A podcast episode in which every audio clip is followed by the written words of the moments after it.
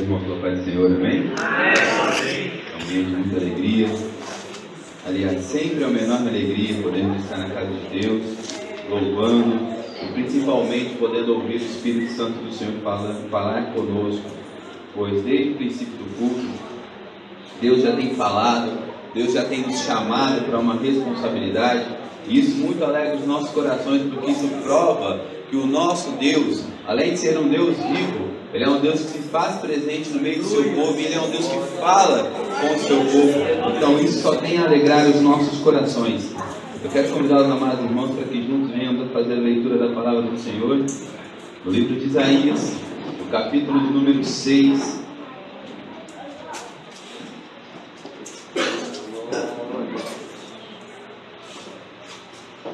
Versículos de número 1 até o versículo de número 7 da palavra do Senhor. Isaías, capítulo de número 6, o versículo de número 1 até o versículo de número 7. Toda a honra, toda a glória seja dada ao nosso Deus, pois somente Ele é digno de todo louvor e toda adoração. Amém? Amém. Glória a Deus. Versículo de número 1 que diz: No ano em que morreu o rei Uzias, eu vi ao Senhor assentado sobre um alto e sublime trono, e o seu séquito enchia o templo. Os serafins estavam acima dele, cada um tinha 6 asas, com 2 cobriam o rosto, com 2 cobriam os pés, e com 2 voavam. E clamavam uns para os outros, dizendo: Santo, Santo, Santo é o Senhor dos exércitos. Toda a terra está cheia da tua glória. E os umbrais das portas se moveram com a voz do que clamava, e a casa se encheu de fumaça. Então disse eu: Ai de mim, que vou perecendo, porque eu sou um homem de lábios impuros e habito no meio de um povo de impuros lábios. E os meus olhos viram o Rei, o Senhor dos exércitos. Mas um dos serafins voou para mim, trazendo na mão uma brasa viva, que tirara do altar com uma tenaz. E com ela tocou a minha boca e disse: Eis que isto tocou os teus lábios, e a tua iniquidade foi tirada, e purificado o teu pecado. Amém? Os irmãos podem sentar. Maravilhoso Deus. Aleluia. Irmãos, nós só temos a adorar e glorificar a Deus pela sua presença em nosso meio, que alegra os nossos corações, que nos aviva, que nos renova, que nos transforma a cada dia mediante o poder da sua palavra e principalmente a ação do seu Santo Espírito.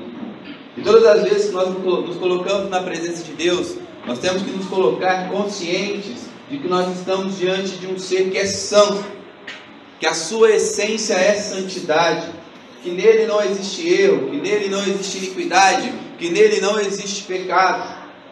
Nós, quando nos colocamos diante de Deus, temos que ter, acima de tudo, essa consciência. E a partir do momento que nós temos consciência de que nós estamos diante de um ser que é santo, de um ser que é puro, de um ser ao qual não existe nele falha alguma, isso traz aos nossos corações também o desejo de sermos como Ele, de buscarmos ser santos, de buscarmos nos afastarmos do pecado, de buscarmos nos distanciarmos do pecado, porque nós que estamos nos caminhos do Senhor, nós que estamos na presença de Deus, nós estamos vivenciando e vivendo dia após dia como candidatos à salvação. O fato de ter um piano em casa não torna você um pianista. Da mesma forma que o fato de você estar na igreja não significa que você está salvo. Nós temos que ter essa consciência, porque se simplesmente o fato de estarmos na igreja, de virmos para a igreja, nos tornasse pessoas salvas, seria algo muito fácil. Infelizmente, muitos de nós temos perdido essa consciência nos últimos dias. Mas eu glorifico a Deus que ainda assim Ele tem levantado seus vasos no meio do seu povo e tem nos corrigido, nos trazido de volta para esse caminho ao qual somente Cristo nos leva ao encontro do Pai. Somente através de Cristo nós alcançamos a salvação. E a salvação, ela é algo que é gradativo. Ela acontece por etapas. Quando nós estudamos sobre a salvação, nós vamos ver que ela se divide em 5 etapas. A primeira etapa é a redenção, ao qual Jesus Cristo já operou na cruz do Calvário, pagando o preço pela minha e pela sua vida.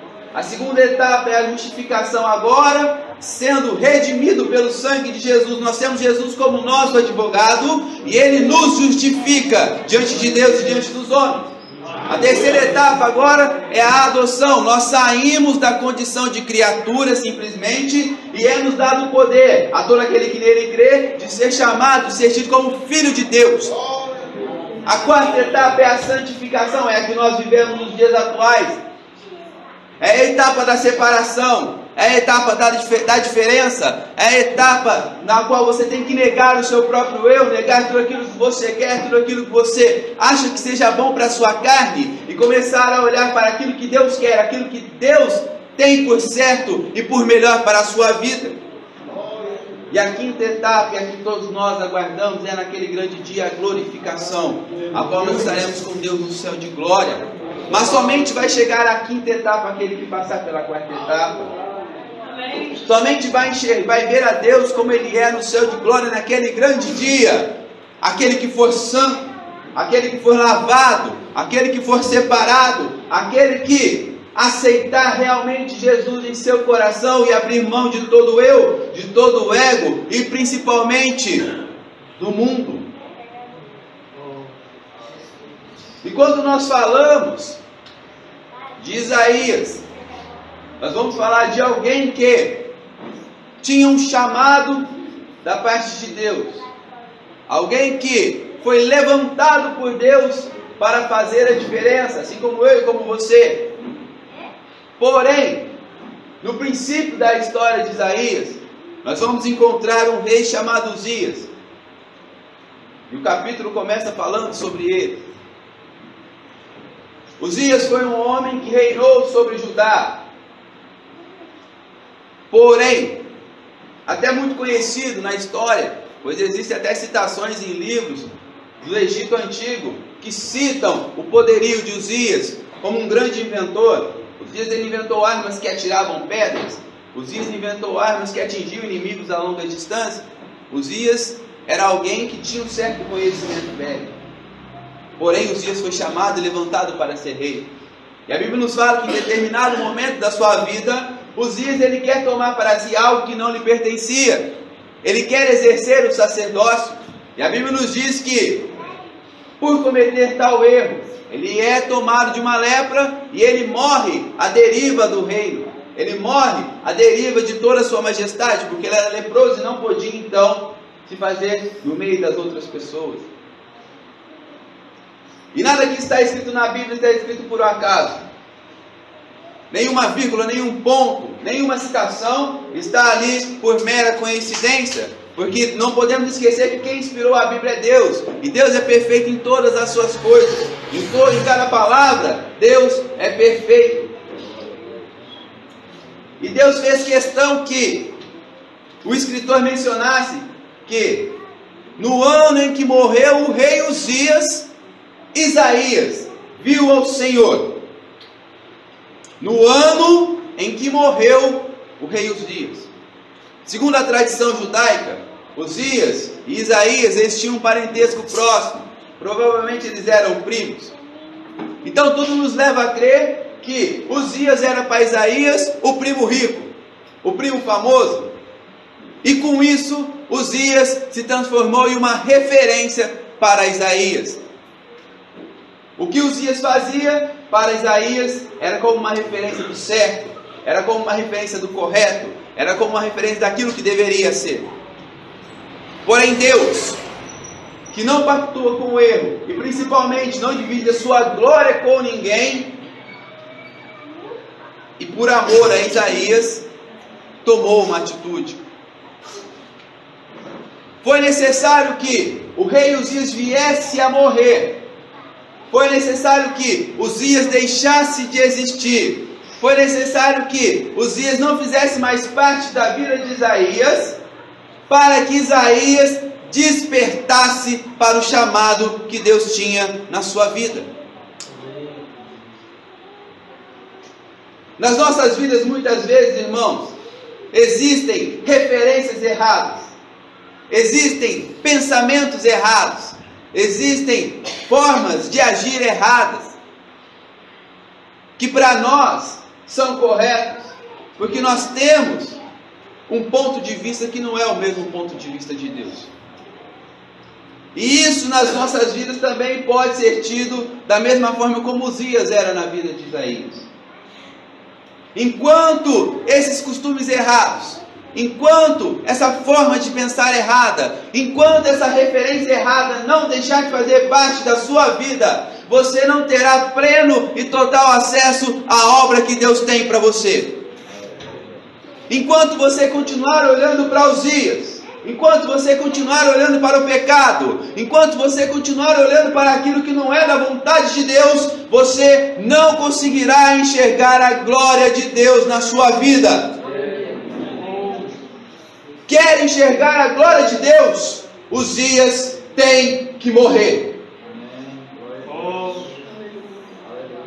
Não adianta você ficar com dó. Não adianta você começar a colocar na balança, porque se você ainda está titubeando, se você ainda tem dúvida, se realmente é Deus que está falando com você desde o início da semana, algo de errado tem, porque o nosso Deus não é um Deus que opera no será, é um Deus que opera na certeza. O nosso Deus não tem o meio termo, ou é ou não é, ou é santo ou não é santo, ou vai para o céu ou vai ficar. É assim que funciona. É assim que funciona. A palavra de Deus, irmãos, ela não vem para massagear o nosso ego, ela vem para nos salvar. Que vá para o céu com o ego ferido, mas que vá para o céu. Eu tenho certeza que esse é o desejo de todos nós aqui, não é? E, irmão, o interessante é que tudo nos leva a crer que Isaías, ele já tinha uma certa consciência do chamado de Deus na vida dele. Porque nós vamos ver que nos capítulos anteriores, do capítulo 1 até o capítulo 5, nós vamos ver Isaías profetizando sobre a nação de Israel, sobre a nação de Judá, que na época que já eram dois reinos divididos, né? As 10 tribos do norte se denominavam Israel, e as 2 restantes ficaram com o nome de Judá. Porém, irmão, você ter consciência do chamado de Deus na sua vida é uma coisa. Agora, você deixar Deus te usar da forma que Ele quer é outra, totalmente diferente. Existem pessoas que têm plena consciência de que Deus quer usar elas, porém elas não deixam Deus as usar. Algumas por medo, principalmente por medo do que irão dizer a seu respeito. Ah, mas se Deus me usar na palavra, eu trouxer uma palavra dura para a igreja, no outro dia os irmãos vão estar olhando na minha cara. Ah, mas se Deus me usar no ensino e eu corrigir alguém durante o estudo, no outro dia o irmão já não vai conversar mais comigo. Ele vai me excluir do Facebook, ele vai me bloquear no WhatsApp. Que te exclua do Facebook, que te bloqueia no WhatsApp, mas que vá para o céu. Não se preocupe com o que vão pensar ao seu respeito, mas se preocupe com aquilo que Deus pensa ao seu respeito. Porque a partir do momento que você começa a olhar para o homem, automaticamente o seu foco já não está mais em Deus. E você, com foco no homem, você está com foco em Uzias. E enquanto você estiver olhando para Uzias, você não verá a glória de Deus manifesta na sua vida. É de suma importância, irmãos, que nós comecemos a ter essa plena consciência de que Deus não tem compromisso com pessoas que se preocupam com o que vão pensar a seu respeito. Deus tem compromisso com pessoas que se preocupam com o que Ele pensa a seu respeito. É muito fácil nós cobrarmos Deus, é muito fácil nós colocarmos Deus contra a parede, é muito fácil nós questionarmos a Deus. Isso nós fazemos de uma forma natural. Porém, difícil é nós nos colocarmos na condição de adorador, falarmos e estarmos prontos a ouvir Deus falar conosco. E principalmente, pedirmos uma ação da parte de Deus e deixarmos Ele agir ao nosso favor. E a Bíblia nos diz que a partir do momento que Uzias morre, é um marco na vida de Isaías. Agora Isaías já não olha mais para Uzias. Agora o foco de Isaías já não está mais no homem. Agora Isaías já não tem mais as referências erradas. Ele passa a ter a referência correta. E a Bíblia nos diz que neste exato momento Isaías está. Tudo nos leva a crer dentro do tempo. E a Bíblia nos diz que eles têm uma das visões mais maravilhosas que nós vamos encontrar descritas na palavra de Deus. Isaías, ele vê o Senhor assentado no seu alto e sublime trono. E a glória de Deus era tamanha, que ao cépico dos seus vestidos enchiam toda a casa. Irmão, quando a Bíblia fala de cépico, ela fala somente da beirada do vestido. A pontinha do vestido. O séquito do Senhor enchia toda a casa. Quando nós falamos sobre Deus manifesto no meio do seu povo, nós encontramos duas palavras interessantes dentro da Bíblia, em hebraico. Uma é Shekinah, ou Shekinah, igual eles dizem, que significa a presença de Deus. E outra é Cabó, que significa a glória de Deus. Neste exato momento, diante de Isaías, aconteceu uma coisa rara. Ali, nós não falamos apenas da presença de Deus manifesta, mas nós falamos da glória de Deus manifesta. E sabe o que é mais interessante, irmãos? Aqui nessa manhã, nós sentimos a presença de Deus. Não sentimos? E nada nos impede de podermos provar também da glória de Deus manifesta em nós. Nada nos impede de podermos nesta manhã, além de sentir a presença, o toque do Espírito Santo, sentimos também a manifestação da glória de Deus. Só que, irmãos, para a glória de Deus descer, para a glória de Deus se manifestar no meio do seu povo, algo tem que acontecer. E esse algo que deve acontecer, ele não depende de Deus. Ele depende de mim e de você. Nós temos que nos colocar na condição de adoradores. Nós temos que nos colocar na condição de servos. Nós temos que, além de reconhecer o chamado de Deus às nossas vidas, temos que deixar Deus agir nas nossas vidas. Amém. Pois a partir do momento que nós deixarmos Deus agir nas nossas vidas, nós vamos poder experimentar não somente a presença, mas também um pouquinho da glória de Deus. Amém. Aleluia! Santo é o nome do Senhor. A partir do momento que nós decidimos sentir a glória de Deus, nós iremos sentir a glória de Deus, porque Ele está disposto a se manifestar no nosso meio. Deus não mudou. Quem mudou foi o povo.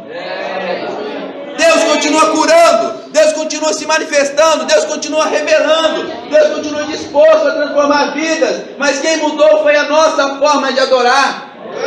Nós temos achado muito mais fácil adorarmos a Uzias, adorarmos a coisa que nós vemos, a coisa que nós podemos tocar, sendo que o que é mais maravilhoso é aquilo que nós não podemos ver, não podemos tocar, mas podemos sentir. E isso é a glória de Deus. Santo é o nome do Senhor. Aleluia. E Deus, Ele é tão maravilhoso que Ele mostra isso para Isaías. É como se Deus estivesse ali. Como se Deus estivesse, não, Ele estava ali, diante de Isaías, tendo um bate-papo com Ele. Olha que coisa maravilhosa. Eu vou te contar um segredo que pode acontecer com você também. Basta apenas você querer. E ali Deus começa a se manifestar para Isaías. Ele vê a Deus assentado no seu alto e sublime trono, envolto em sua glória, em sua majestade. E a Bíblia nos fala que em determinado momento a fumaça, ela começa a tomar conta do ambiente. E ele vê serafins. Serafins são seres ardentes. O nome significa serafim, ser ardente. Ser ardente é ser que lida com fogo. Quando nós falamos de fogo na Bíblia, nós falamos de purificação, porque aonde tem fogo, nada que é impuro permanece. Quando alguém quer refinar o ouro, faz o quê? Passa no fogo. Quando quer testar a durabilidade do vaso, faz o quê? Passa no fogo. Ou seja, aonde existe fogo, existe purificação. E nessa manhã, o fogo de Deus se faz presente entre nós para nos purificar. Glória a Deus. Aleluia. Amanda é fácil, Leandro é povo. Deus quer nos purificar porque Ele quer nos levar para o céu. Aleluia. Glória a Jesus, aleluia. Deus quer nos purificar porque Ele quer nos ter próximo dEle. Ele quer que nós tenhamos intimidade com Ele. Ele quer que nós sejamos próximos cada dia mais dEle. Que nós sejamos uma extensão da sua glória. É por isso que Ele quer nos purificar. Sabe por quê, irmão? Porque o Espírito Santo de Deus não habita em lugar imundo. O Espírito Santo de Deus não habita em lugar imundo. Duas coisas que o Espírito Santo de Deus é: educado e limpo. Ele não vai entrar no seu coração sem você deixar. E mesmo se você deixar, ele não vai entrar se estiver sujo. Então é muito mais do que deixar o Espírito Santo entrar. É deixar ele entrar, mas deixar ele limpar também. E a purificação, irmão, como toda etapa nas nossas vidas, ela exige algo de nós. Ela exige que algo seja arrancado de nós. Ela exige que algo seja extraído de nós. Porque muitas vezes existe algo em nós que nos torna impuro. Muitas vezes existe algo em nós que nos torna sujos diante da presença de Deus. Às vezes são coisas pequenas. Às vezes são coisas que para nós já não fazem tanta diferença. Porém para Deus fazem toda a diferença. E existem por aí, entre os muitos evangelhos pregados, uma doutrina do nada a ver. Ah, irmão, mas isso não tem nada a ver. Ah, irmão, mas isso aí era antigamente, hoje em dia não tem mais nada a ver. Ah, não, mas isso aí é coisa do seu pastor, isso aí não tem nada a ver, não. Irmãos, se não tivesse nada a ver, não estava escrito na Bíblia. Se não tivesse nada a ver, o Espírito Santo não nos corrigiria. Se não tivesse nada a ver, não seria pecado.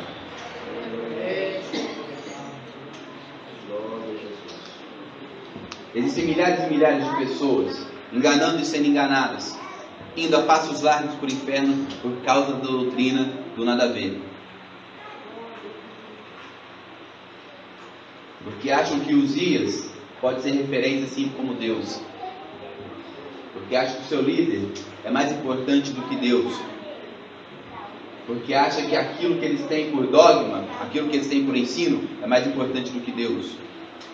Existe uma coisa que nós aprendemos na Bíblia, é que nada e nem ninguém é mais importante do que Deus.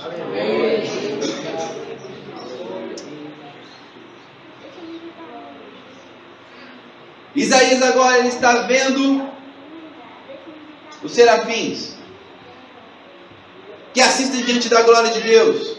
E são santos como Deus o é. E o que mais me chama a atenção, é a forma a qual os serafins se mantêm diante de Deus. A Bíblia nos diz que eles clamam assim: Santo, Santo, Santo é o Senhor dos Exércitos. Santo, Santo, Santo é o Senhor dos Exércitos. Santo, Santo, Santo é o Senhor dos Exércitos. Santo, Santo, Santo é o Senhor dos Exércitos. Santo, Santo, Santo é o Senhor dos Exércitos. Santo, santo, santo é o nosso Deus, e compete a nós que sejamos santos como Ele é, porque a Bíblia diz que sem a santificação ninguém verá a Deus.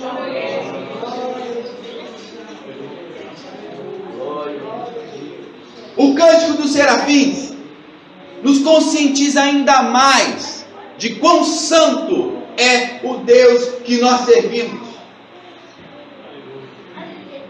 Quão santo Ele é, em sua essência, em sua totalidade. Ele não é parcialmente santo, Ele não é momentaneamente santo, Ele não é temporariamente santo, Ele é santo, como nosso irmão Rafael falou ontem no estudo, é um fato, acima do tempo, Ele é atemporal, Ele é santo em todo o tempo.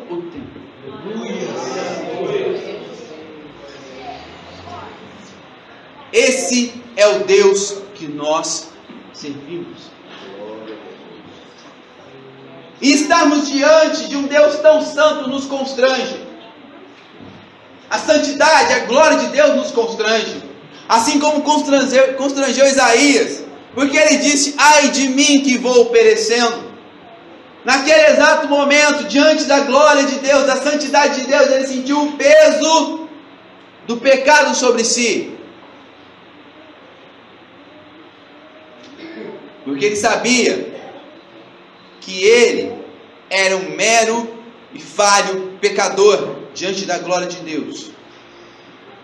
Porém Deus, lembra que eu falei que Ele tem compromisso com aqueles que se preocupam com o que Ele pensa a seu respeito?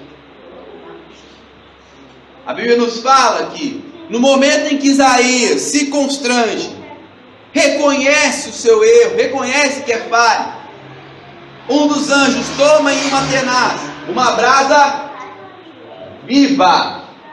Preste bem atenção, irmão. É brasa viva, não é brasa morna, não é brasa fria, é brasa viva, é brasa quente, é fogo que purifica, e toca nos lábios de Isaías, e a partir daquele momento, ele se torna purificado na presença de Deus. E para encerrarmos por aqui, nesta manhã, nós não temos entre nós serafins voando, mas nós temos a presença do Espírito Santo de Deus, nós temos a presença do Pai Todo-Poderoso, e Ele também pode nos purificar. Então nessa manhã, se você sentiu o Espírito Santo de Deus falar com você, deixe o Espírito Santo do Senhor tocar na sua vida, te purificar, e não tenha medo do que pode vir a acontecer, porque se é Deus que está na frente, tudo vai bem. Amém? Entrega tão somente a sua vida ao Senhor, faça um compromisso com Deus, de segui-lo, de ser fiel a Ele, e você verá as coisas grandes e maravilhosas que Ele pode e com certeza irá fazer na sua vida. Amém? Dessa forma, eu agradeço a tão rica oportunidade no nome de Jesus. Amém. Glória a Jesus. Maravilhosa palavra de Deus para os nossos corações. Nós vamos continuar.